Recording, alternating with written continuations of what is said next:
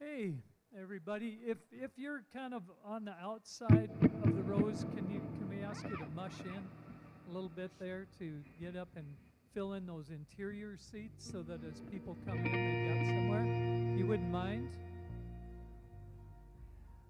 Thank you so much.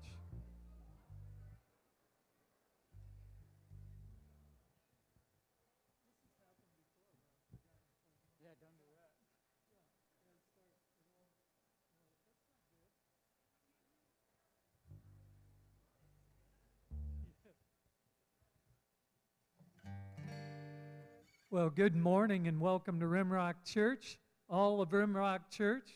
It's good to see you guys and gals. So, we're just going to lift up the name of Jesus here this morning and enjoy his presence, enjoy each other. Amen? Let's do that.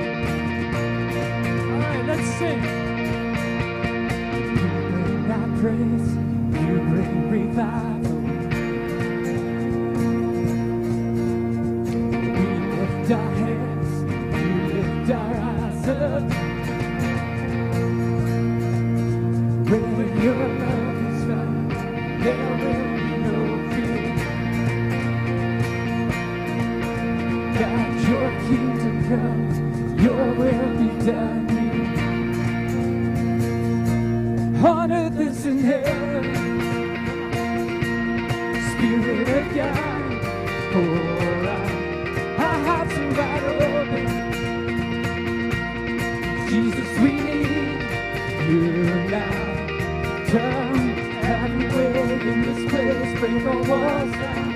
Spirit of God, pour out on earth in heaven. Jesus, we need you now. Passion, you bring redemption. You turn our into our freedom?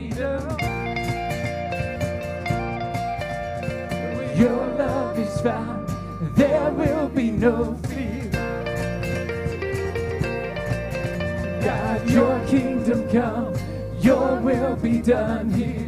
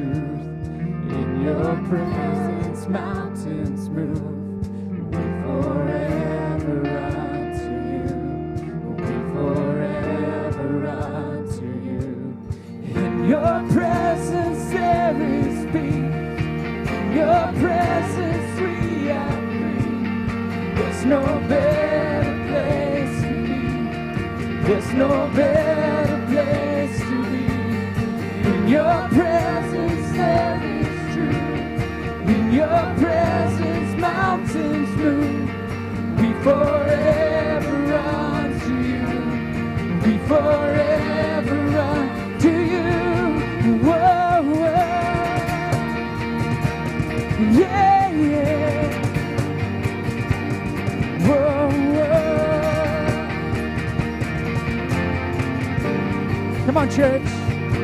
On earth in heaven. The Spirit of God. Pour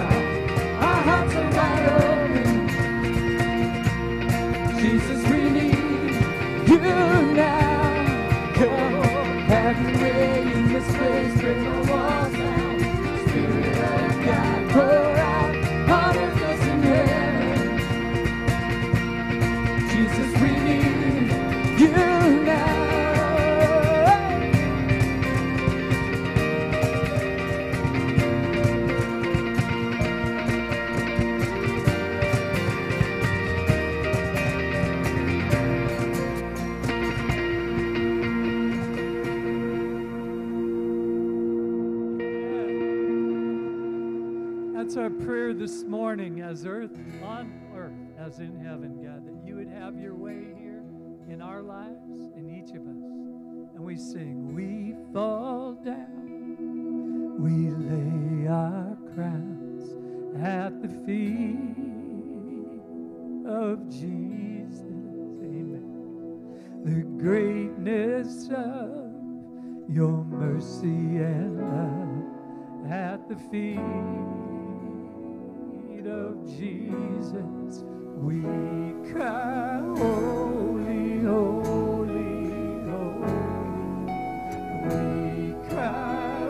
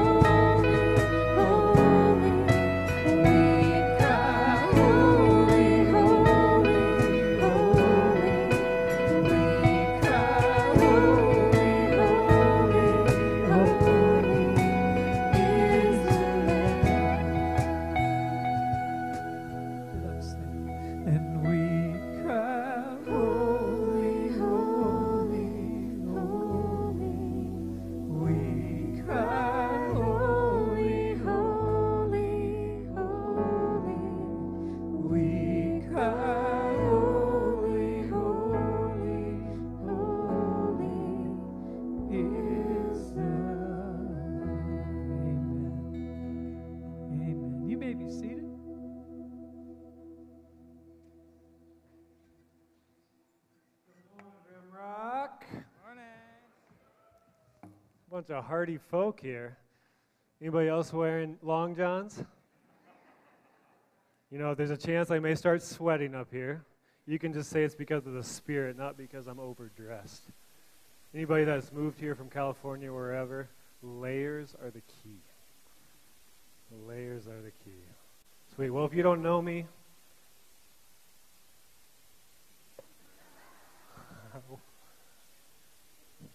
help, Tom. If you don't know me, I'm fully incompetent when it comes to stage presence. Thank you, sir. Actually, uh, I did that. I gave you that stand. On purpose. Certain people love to be up here. Yeah, take your mic with you. My goodness. Yeah, if you don't know me, my name is Evan. I am the pastor of the downtown campus. Take a moment and look around you. This, this is Rimrock.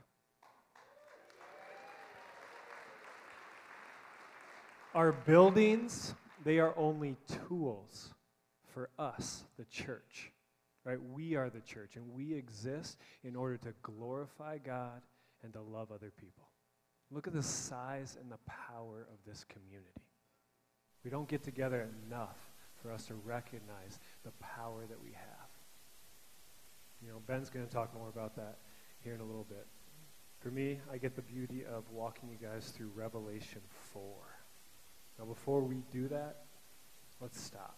These aren't my words, these are his words, right? Like John said at the end of each of the letters to the churches, whoever has an ear, listen to what the Spirit is saying. So, right now, let's pray just to open our minds to that.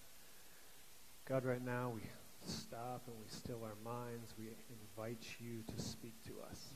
We understand that we have free will, but even more so, we see that you have the power we need for this life. And so we invite you and your words in. Give us something, God, that we can hang on to. Amen. All right, so now before I fumble through my words trying to figure out how to explain Revelation 4, a better idea is let's read it together first. So, Revelation 4. If you got a Bible, please turn there, flip there, whatever. After this, I looked, and there in heaven a door stood open. And the first voice, which I heard speaking to me like a trumpet, said, Come up here, and I will show you what must take place after this. At once I was in the Spirit, and there in heaven stood a throne with one seated on the throne. And the one seated there looked like jasper and carnelian, and around the throne is a rainbow that looks like an emerald. Around the throne are 24 thrones, and seated on the thrones are 24 elders, dressed in white robes with golden crowns on their heads. Coming from the thrones are flashes of lightning and rumblings and peals of thunder. And in front of the throne burn seven flaming torches, which are the seven spirits of God. And in front of the throne there is something like a sea of glass, like crystal. Around the throne, on each side of the throne, are four living creatures, full of eyes in front and behind. The first living creature is like a lion, the second living creature like an ox, the third living creature with a face like a human, and the fourth living creature like a flying eagle. And the four living creatures, each of them with six wings, are full of eyes all around and inside. Day and night without ceasing they sing, Holy, holy, holy, the Lord God the Almighty, who was and is and is to come. And whenever the living creatures give glory and honor and thanks to the one who is seated on the throne, who lives forever and ever, the 24 elders fall down before the one who is seated on the throne and worship the one who lives forever and ever. They cast their crowns before the throne, singing, You are worthy, O Lord and God, to receive glory and honor and power, for you created all things, and by your will they existed and were created. My goodness, such an incredible 11 verses. Now, as I've been studying and meditating on this passage this past week, I have begun to see that this chapter and chapter 5 are the foundations off of which everything else in this book is built. What John is being shown here is why everyone who reads the words of these prophecies will be blessed. You guys remember Revelation 1 3? What John is allowed to see a glimpse of is the reason why the seven churches in Southwest Asia should humbly rep- per- repent and persevere in their faith, regardless of what's happening in the culture around them. We studied that the past two weeks. Because of what John is privileged to witness and then communicate to his readers in the next two chapters, this is the reason why we confidently know that in the end, the evil that is very real and present in our lives, it will be fully conquered and only joy and contentment will reign. We'll see this in the rest of the book. In the 11 verses that we just read, the deepest and most foundational truths of all of reality is displayed. The God of the Bible, Yahweh, He is sovereign over everything, both in the spiritual and the physical realms. He always has been, and He always will be. Because of Him and only because of Him do we have everything that we have. And it is crucial to know that this isn't something that will happen someday in the distant future. No, no. John is being caught up into the spiritual realm and being shown what was and what is and what always will be happening. God, our Creator, is enthroned in power and continually being worshiped by everything and everyone. For the next 15 minutes or so, I get the privilege of simply walking us through this incredible passage, hoping to help you better understand what John was being shown. Please don't get your hopes set on any stories from my life or direct application. Right? What I want to do is just give you the exegetical approach to better understanding this passage. And we're going to do this in two ways. We're going to look at who God is and then what our response should be to him. So let's start with who God is.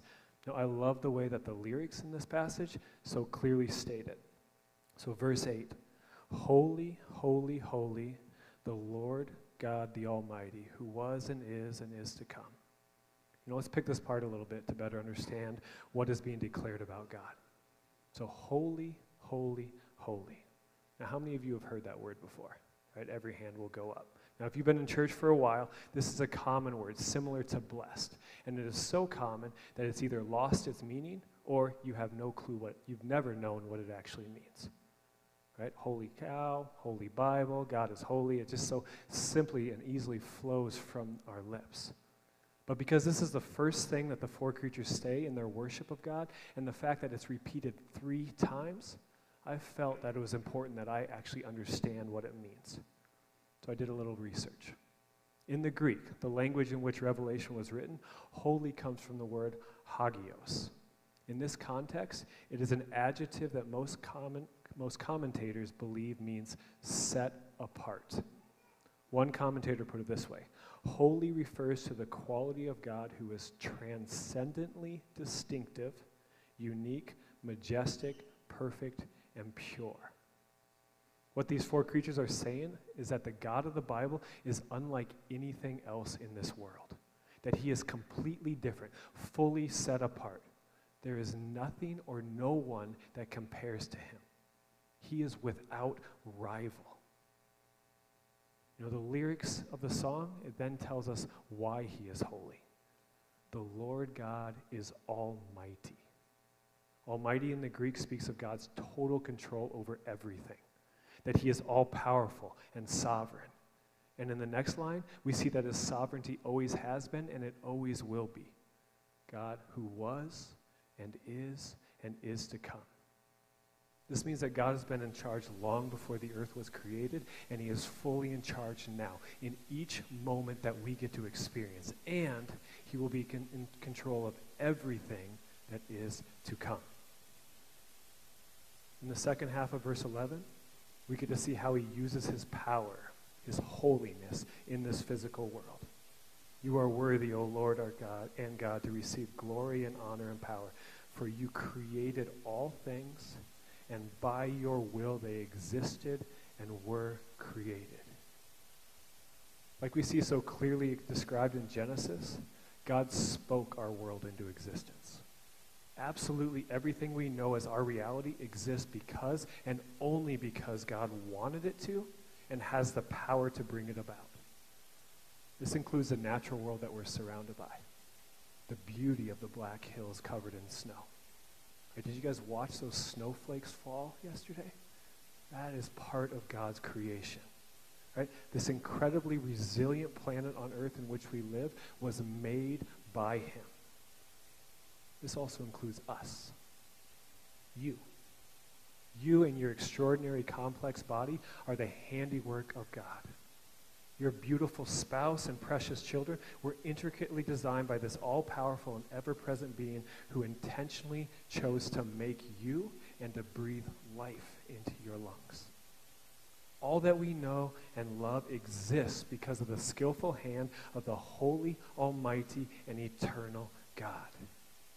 And these two stanzas, they're short but concise, and they accurately describe who the God of the Bible is in verses 2 through 6 of Revelation 4, we get a glimpse into the way that our sovereign creator appears, or maybe even a better way to describe it, the way it feels to be in his presence. At once I was in the Spirit, And there in heaven stood a throne with one seated on the throne. And the one seated there looked like jasper and carnelian. And around the throne there's a rainbow that looks like an emerald. Around the throne are 24 thrones, and seated on the throne are 24 elders, dressed in white robes with golden crowns on their heads. Coming from the throne are flashes of lightning and rumblings and peals of thunder. And in front of the throne burn seven flaming torches, which are the seven spirits of God. And in front of the throne there is something like a sea of glass, like crystal. You know, the first thing that John describes is the throne. Now, we all, I'm sure we all know that thrones are a symbol of power and authority.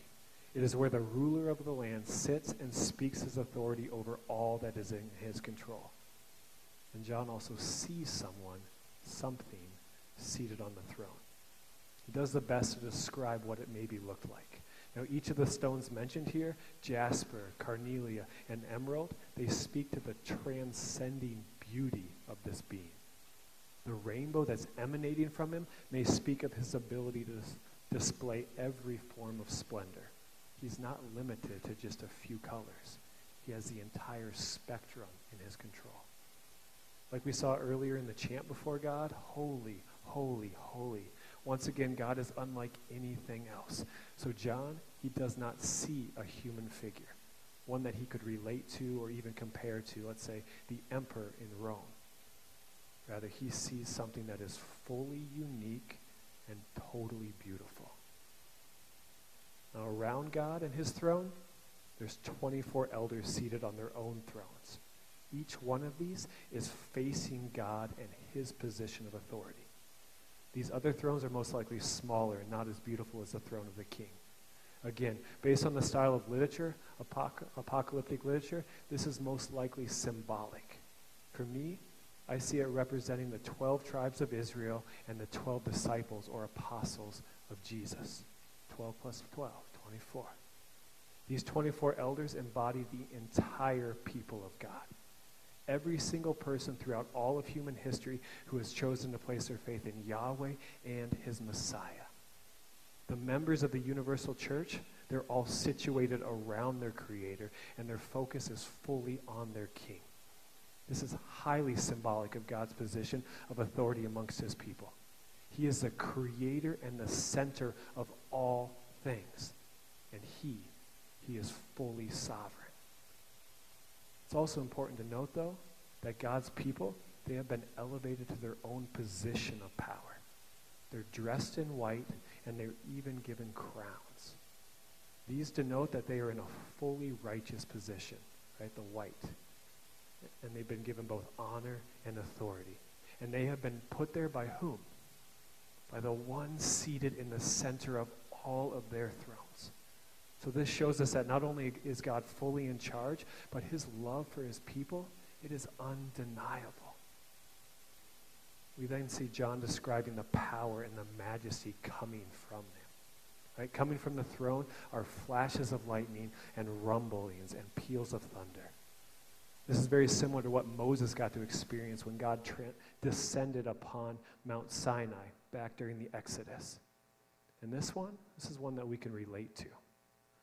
One of my favorite things in the summertime in the Black Hills is the ways that the thunderstorms roll in in the afternoon. We can see those giant clouds in the distance, you know, the ones that tower into the upper atmosphere. And then we get to watch them slowly make their way towards us, like a battleship approaching its enemy. When they arrive, they often bring with them giant flashes of light and deep rolls of thunder. You guys know what I'm talking about, right? That type of lightning that fully illuminates the black sky and the type of thunder that shakes your house and even the bones within your body. Think about what you feel when you're in the midst of that. You know, some of us may be a little afraid, but every single one of us, we feel small. We feel overwhelmed in awe by the power and grandeur of what is all around us. This is what John is seeing and feeling in the throne room of heaven. A being around which everything else centers. A being whose beauty and power are undeniable and radiate onto everyone and everything else that are there. According to Revelation 4, this is who our God is. In the verses that follow, we get to see the way that everything responds to this type of beauty and power. Check out verses 6 and 7. Around the throne and on each side of the throne are four living creatures, full of eyes in front and behind. The first living creature like a lion, the second living creature like an ox, the third living creature with a face like a human, and the fourth living creature like a flying eagle. And the four living creatures, each of them with six wings, are full of eyes all around inside, around and inside. Day and night without ceasing they sing, Holy, holy, holy, the Lord God the Almighty, who was and is and is to come. Now, I know that these strange, even freaky creatures cause us to say, What the heck is now going on? But in thinking through the lens of the apocalyptic literature and its heavily symbolic nature, each of these four living creatures are standing for something. Unfortunately, we can't just give John a call and say, Hey, what do you think? Right? So here's just a thought that I'm going to share. The lion, it's the fiercest. The ox is the strongest, the human is the wisest, and the eagle is the swiftest among all living things. So, what may be represented here is all of creation. In this vision, every single being and part of the natural world is surrounding the throne of God. And what are they doing? Day and night, without ceasing, they sing, Holy, holy, holy the Lord God, the Almighty, who was and is and is to come. John is being shown that the entirety of creation is continually falling on their faces, worshiping their Creator over and over without end. This makes me think of David's words in Psalms 19. We know that the whole creation. Oh, I decided to leave that one out. That one's okay. I was going to go with that one. That one talks about creation groaning. Um, but David's words in Psalms, 1, in Psalms 19 are even better. Psalms 19, 1 through 4. The heavens are telling the glory of God, and the firmament proclaim his handiwork. Day to day pours forth speech, and night to night declares knowledge. There is no speech, nor are there words, are there words. Their voice is not heard. Yet their voice goes out through all the earth, and their words to the ends of the earth, telling of God's glory. Because everything that, w- that is was intentionally put into place by the Almighty internal, eternal God, everything is naturally pointing back to Him and His reality and His power. And the longer that I look at creation through this lens, the more clearly defined this truth becomes. Let me say it one more time. Everything has been intentionally put into place by an almighty and eternal God. You know, at this point for me, a creator is undeniable. Over the years, I've been giving you different examples of both the complexity and the precision of the natural world and the human body. Let me give you one more this morning. It'll be quick. According to today's astrophysicist, are there any astrophysicists amongst us? Right, really smart men and women who devote their time to studying the universe and the physics or the principles behind it. According to them, they have discovered that in order for life to have come into existence, there were around 122 variables that would have needed to be lined up with perfect precision. If any of these variables was off by a million millionth, matter would not have been able to unite and hold together. If these variables weren't put perfectly in place, there would be no stars, there would be no planets, there would be no life. Stephen Hawking, you guys have probably heard that name before, pretty devout atheist, put what has been called fine tuning of the universe this way. If the overall density of the universe was changed by 0.000000000000001%, Right? I have no clue what that even is, but it's a fraction of a fraction of a fraction, right? If the density of the universe was changed by this percent, no stars or galaxy could have been formed. If the rate of expansion one second after the Big Bang had been smaller by even one part in a hundred thousandth million million, which must be that, the universe would have recollapsed before it reached its present size. And I hope you're seeing or starting to see what science is teaching us. And please don't get caught up on those ter- that term, Big Bang.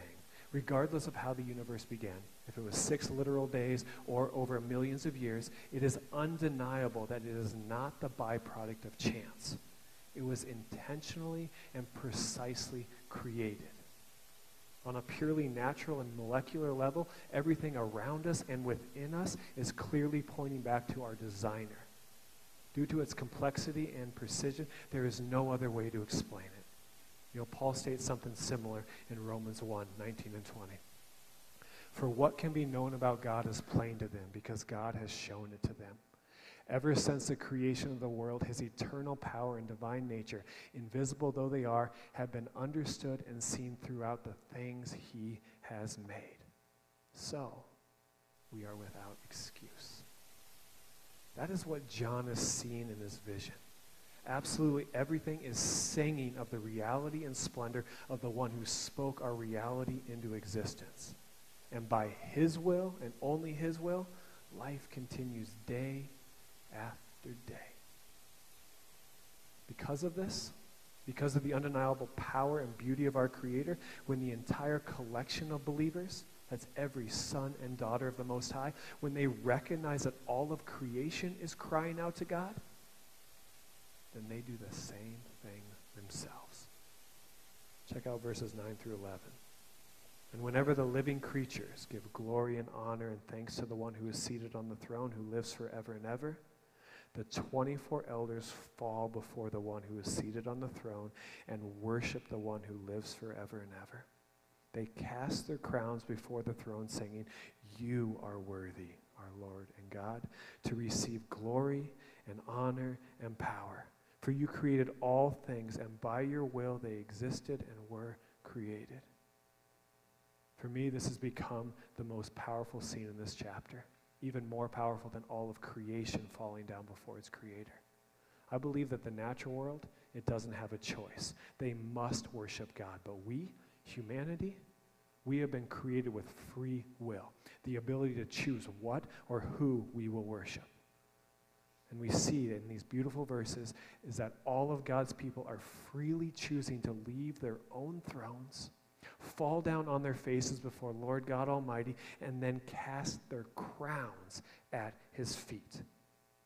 When you take time to picture this in your mind, it is so easy to see the humility and reverence being expressed to the one on the throne.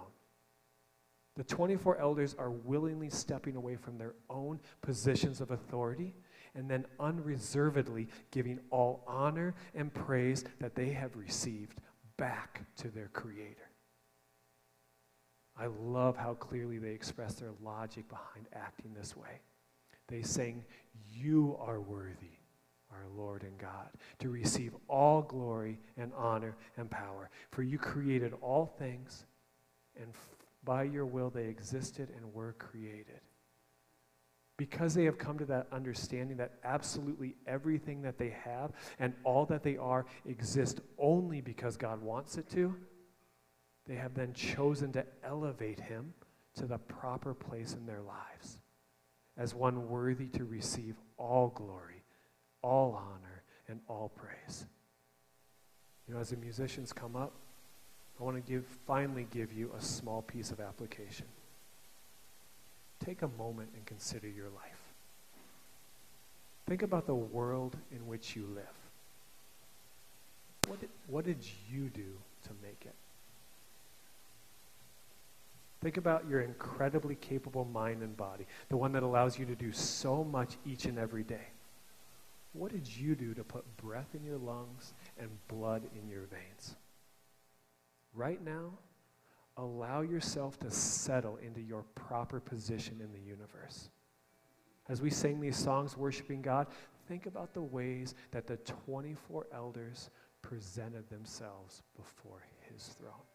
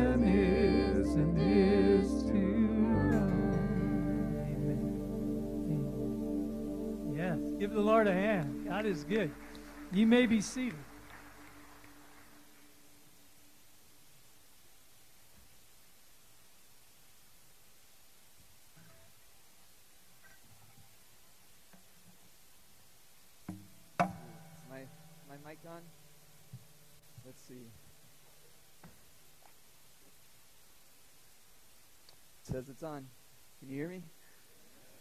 So, what a joy to sing those words. And I, I hope throughout this week we can take time to really meditate on Revelation 4 and to think of God's people singing that song, not just around our planet now in Africa and Asia, India, but also throughout all of human history. God's people gathered singing that song that He is worthy. It's awesome.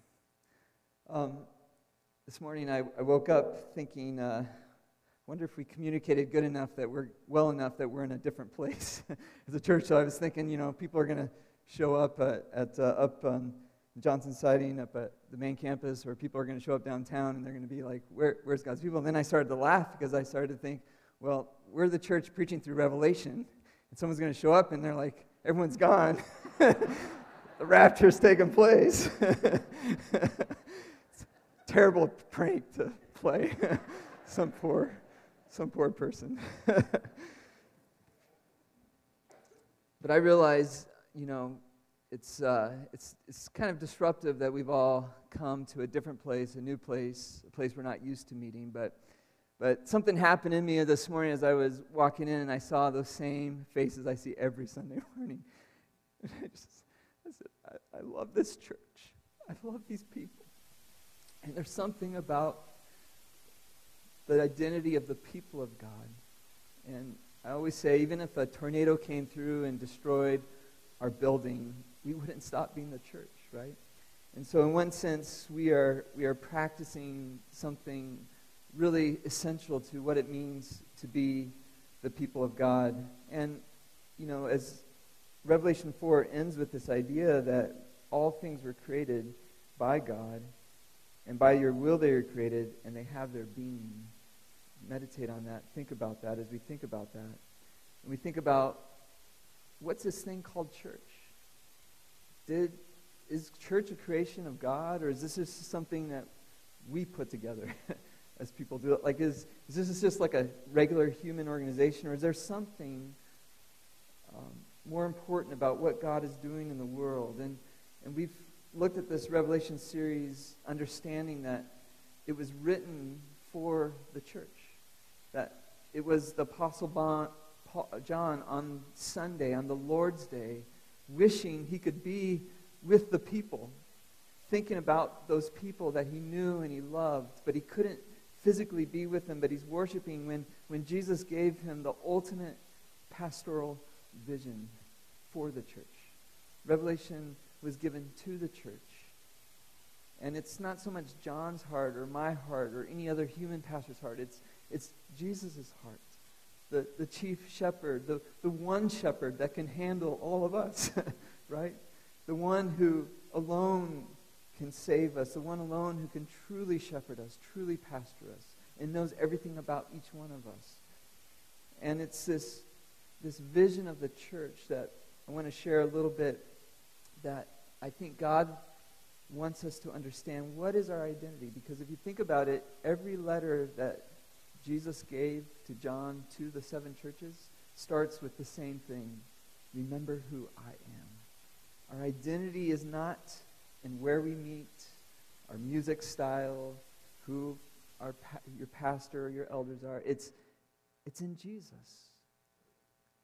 The church is to find its identity in Jesus. And so Revelation chapter 1 tells us who Jesus is, right? The Alpha and the Omega, the first and the last, the one who holds the stars and walks among the lampstands, right? And he reminds the church who he is. Well, we know from Scripture that God called a, a man named Paul, Saul, who was persecuting the people of Jesus. And, and God gave Paul the, the ministry and the calling to be, as he said, the chief builder of the church, the chief architect of the church. And so I just want to dive a little bit into understanding who we are. If, if we exist, if we are created by God, and if this idea of church is from God, let's, let's understand what it is. And so, would you turn your Bibles to Ephesians chapter 4? uh, verses 1 through 16. And I wish we had time to read the whole book of Ephesians.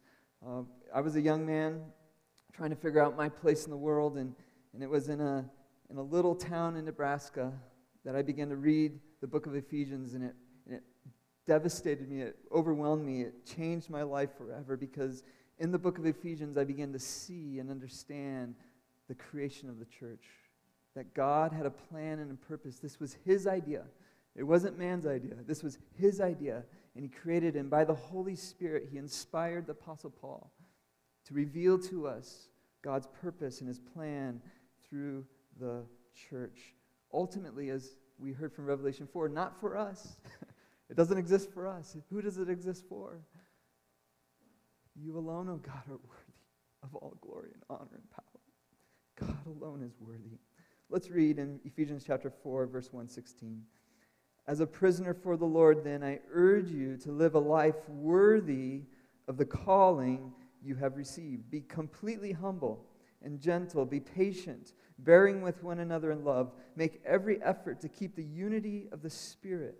Notice he says, make every effort to keep the unity of the Spirit through the bond of peace. There is one body, one Spirit, just as you were called to one hope when you were called one Lord, one faith, one baptism, one God and Father of all, who is over all and through all in all. But to each one of us, grace has been given as Christ apportioned it. This is why it says, when he ascended on high, he took many captives and gave gifts to his people. What does he ascended mean except that he also descended to the lower earthly regions? He who descended is the very one who ascended higher than all the heavens in order to fill the whole universe. So Christ himself gave the apostles, the prophets, the evangelists, the pastors, and teachers to equip his people, God's people, Jesus' people, for works of service so that the body of Christ may be built up until we all reach unity in the faith and in the knowledge of the Son of God and become mature, attaining to the whole measure of the fullness of Christ. Then we will no longer be infants, tossed back and forth by the waves blown here and there by every wind of teaching and by the cunning and craftiness of people in their deceitful scheming. Instead, speaking the truth in love, we will grow to become, in every respect, the mature body of Him who is the head, that is Christ. For from Him the whole body, joined and held together by every supporting ligament, grows and it builds itself up in love as each part does its work. It's beautiful. It's a beautiful picture of what we're doing here this morning is, is we're discovering what it means to be God's people. Now, I understand that we don't represent the whole church. Here in Rapid City, Jesus has a much larger group of people that Rimrock Church is just a small part of, right?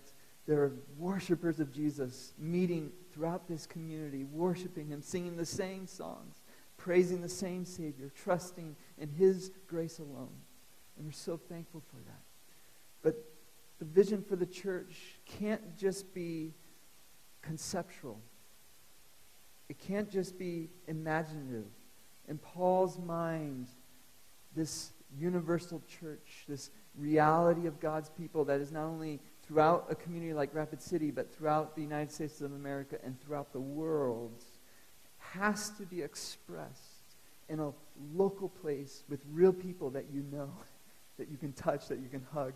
That's why he tells the churches, greet each other with a holy kiss. Now, we don't, we don't practice that, right? But we hug each other, we handshake each, with each other. That, that there has to be real relationships. And I want to tell you why this morning, real quickly.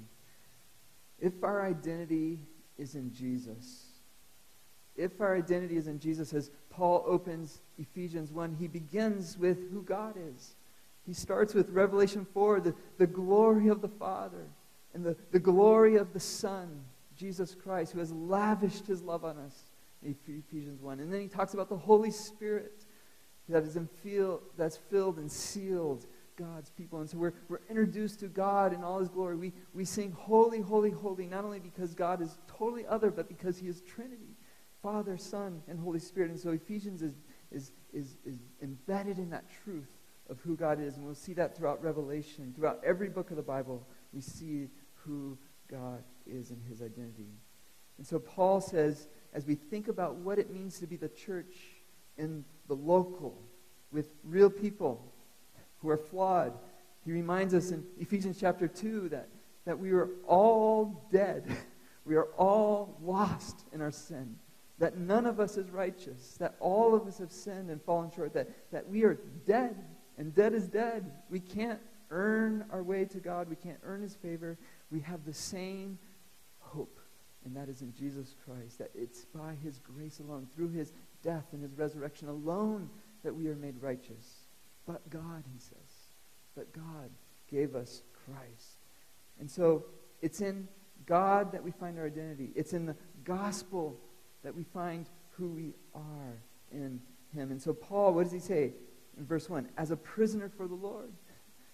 We, we don't use that language, but Paul understood that he doesn't, he doesn't, his life didn't belong to himself, that he belongs to God. This is a, a statement of identity.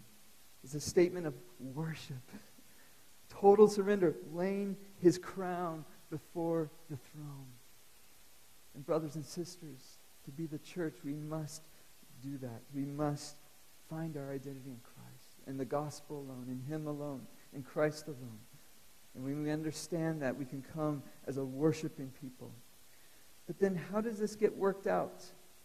In unity. If you notice in chapter 4, he talks about unity over and over and over again.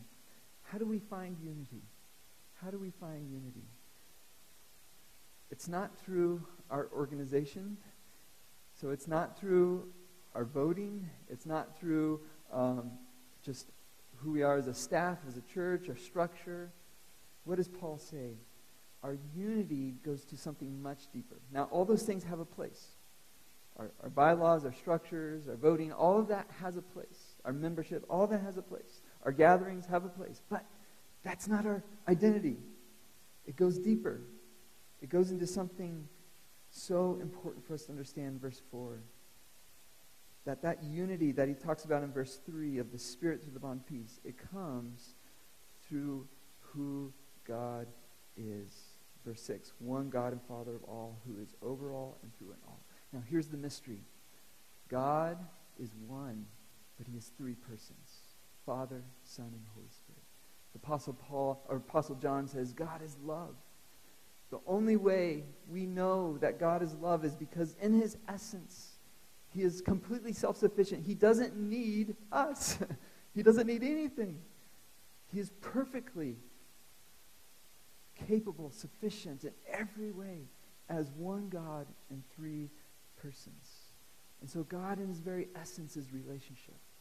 And personhood is expressed in diversity, in, in, in multiple persons, yet fully realized in absolute unity. And this is what Paul is wondering at in the design of the church. He says it's one body, one spirit, as you call it, one hope. You are called one Lord, one faith, one baptism. He's not talking about our human organization. He's talking about something much more profound about who we are and ultimately who God is and who we are as created in the image of God. And this is, he is telling us, is the foundation for Christian unity. Colin Gunton, he says it this way How can we be individuals and yet unified in the corporate, right? That's, that's what our whole world is wrestling with. Like, we look at our culture, we look at every human institution, everything's being pushed and pulled between the power of like the corporate, the state, and the individual. Yeah, how does this happen? Colin Gunton says if we let the Trinity provide for us a blueprint for all reality, remember God is the creator, the maker of all things, we find that we are living in a universe where everything may be what is not yet another thing, but it's also what is uniquely is by its relation to everything else. Singularity and plurality, uniqueness and community share a peaceful coexistence in a Trinitarian model of reality. And so that's why the old hymn says, Holy, holy God, most almighty, merciful and mighty, God in three persons, blessed Trinity, perfect in power and love and purity. So, what's the basis for Christian unity? It's in who God is and who He created us to be as individuals with dignity and infinite value perfect freedom. We were created to be free beings. He created us in His image, yet not separate from each other.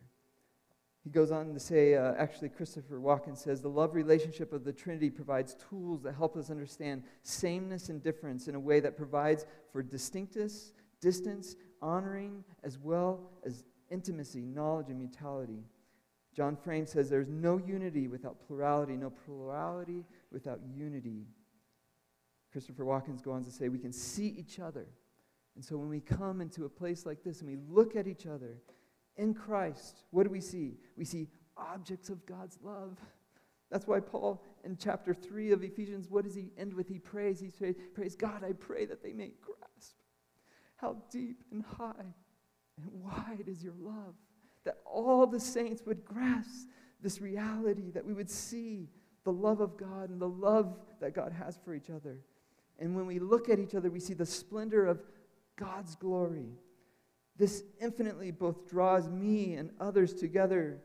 So also it makes us utterly irreducible to one another. The other is both my fellow beloved creature and yet is utterly unique and irreplaceable singularity. It's like Evan brought up the snowflakes, right? you see this in creation, right? Every snowflake is unique. No one's been able to find ones that's the same. How many snowflakes do you think are in Rapid City right now?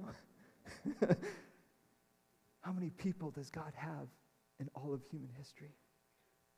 24 elders, all of Israel, all of the people who have ever lived and ever will live, every people who exists now, everyone unique, specially formed in the image of God. Yet He calls us together in relationship, just as He does, as God does, as three and one. He calls us into relationship. And so, this is what Paul talks about in unity. He says, so that we may all be built up until we all reach unity in the faith and the knowledge of the Son of God. And so, it's not just knowing each other, it's, it's together we are pressing into the, to the knowledge of who God is. That's why we meet on Sundays. That's why we do what we do as a church because we're about discipleship. We're about growing and maturing and being transformed into who God created us to be. And God knew in his infinite wisdom. We could all question God. We could say, God, why did you choose the church to be your lampstand in the world? Like, like couldn't you have chosen a different way? But Jesus told his disciples before he left, he says, he said, I'm choosing you and I've given you authority. He says, All authority has been given to me, and now I give it to you, so that you may be my witnesses, so that you may go into all the nations and make disciples, baptizing them in the name of the Father, the Son, and the Holy Spirit, and teaching them to obey everything I've commanded. That's, that's our mandate, that's our commission, that's, that's, that's orders from the one on the throne. and we have to receive that order as a church and say, Will we go? Will we disciple? Will we baptize? Will we teach? Will we share? And will we live, as Paul says, in this unity that requires effort? Will we live in that bond of peace? Will we be humble? Will we be gentle? Will we bear with one another? Will we love each other? Will we speak the truth in love? Because he says if we do that, we will grow to become, in every respect, the mature body of Him who is the head, that is Christ. Isn't that a glorious vision? Doesn't that make you excited to be part of His church, His people? It does for me. This has guided my, my life in every respect. I want to be part of what God is calling us to be. We're going to do something really important this morning we're going to take communion together. Because I think the mistake could be that we could try to find unity and, okay, let, let's try to make this happen. Let's, let's work hard to do this. But, but we can't do this on our own. God doesn't expect us to do it on his own. He's given us something very powerful, the Holy Spirit. And he's also given us a, a, a, a commandment to do together, a discipline to do together. It's called communion. To be reminded of our shared identity.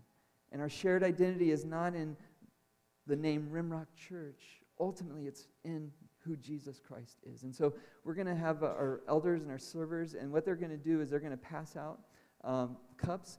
There is a there's a gluten free option. I know there's um, some trays up there, so there's going to be other elders and servers, and they're going to pass it out. Um, if you need gluten free, just raise your hand. We want to we wanna serve you. We want to make sure you can partake in this. But, but hold it. Hold it all together, and then we're going to take it all together here in a minute.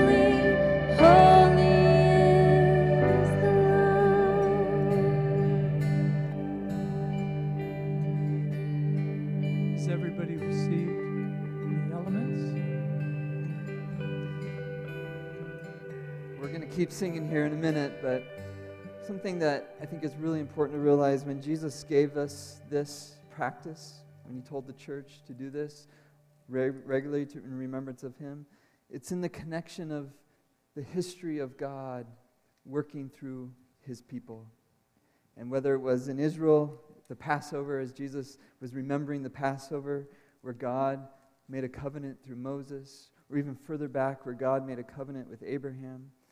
God is a covenantal God, and we're told in Gospel Luke that Jesus said, This is the blood of his covenant. That God is a covenantal God. That means a relational God. And he's inviting us not only relationship with him, but, but think about it. We're going to go to Revelation 5 next Sunday, both in, up in main campus, also downtown. And, and, and Revelation 5 is so beautiful because on the throne is one, a lamb who was slain. And God came to us because he knew how broken we were. That we can't experience unity in our families, in our marriages, in our society, in our schools. Like, like it, human history is characterized by violence and disunity and hatred. And so he had to step into our world to show us what love is all about. And he said, This is my body, and it's broken for you. So would you take and eat this in remembrance of him?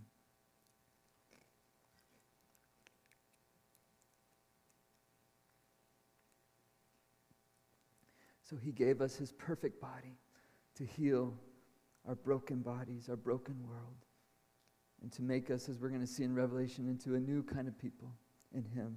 But then he said, This blood is the blood of my covenant, and it's poured out for you. And so we believe that Jesus' blood was absolutely righteous, and that he alone can forgive sins, that we are the forgiven people. We are the fellowship of the forgiven. We have all sinned and fallen short, but he made a way so we couldn't stand before his throne in righteousness with white robes and crowns, and we can bring our worship to him. And so it's his blood that makes us whole. Let's drink in remembrance of him. Let's worship him.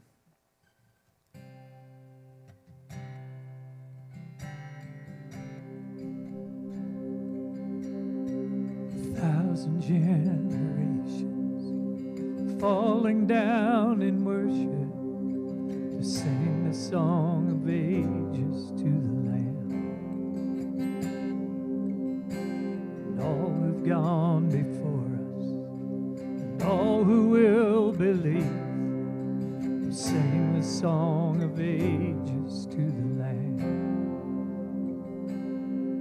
Your name is the highest. Your name is the greatest. Your name stands above them all. All thrones and dominions, all powers and positions. Your name stands above them all. And the angels cry. Holy,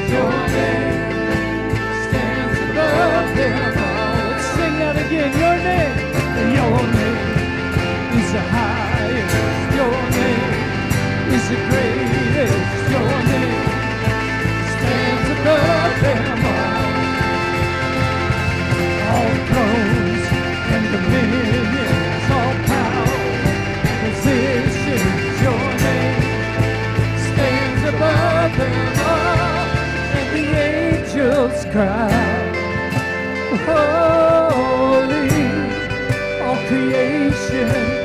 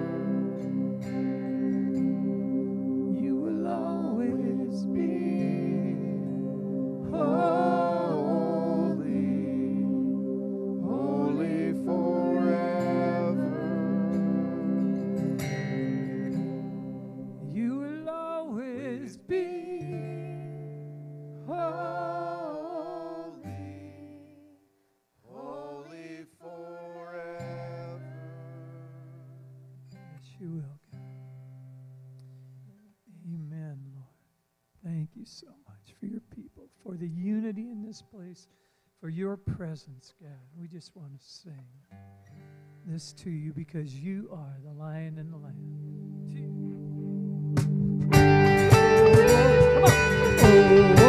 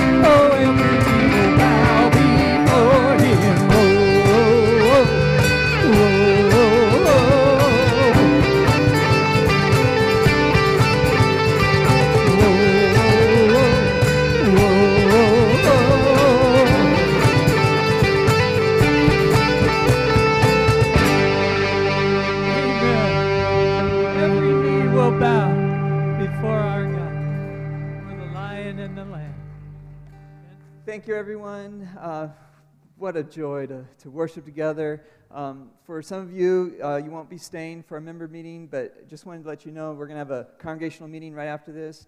Uh, if you want to stay, you're more than welcome. Everyone's welcome, but uh, we'll be doing some, some family uh, business all together. But I have some instructions from Pastor Boomer before we go. So if you have kids, uh, remember, go pick up your, your, uh, your children, and then if you're staying, don't forget that.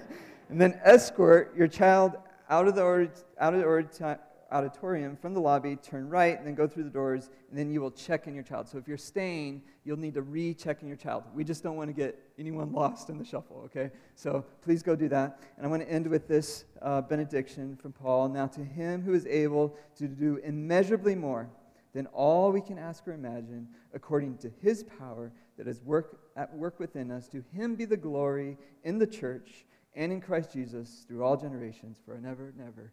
Amen. Go in peace.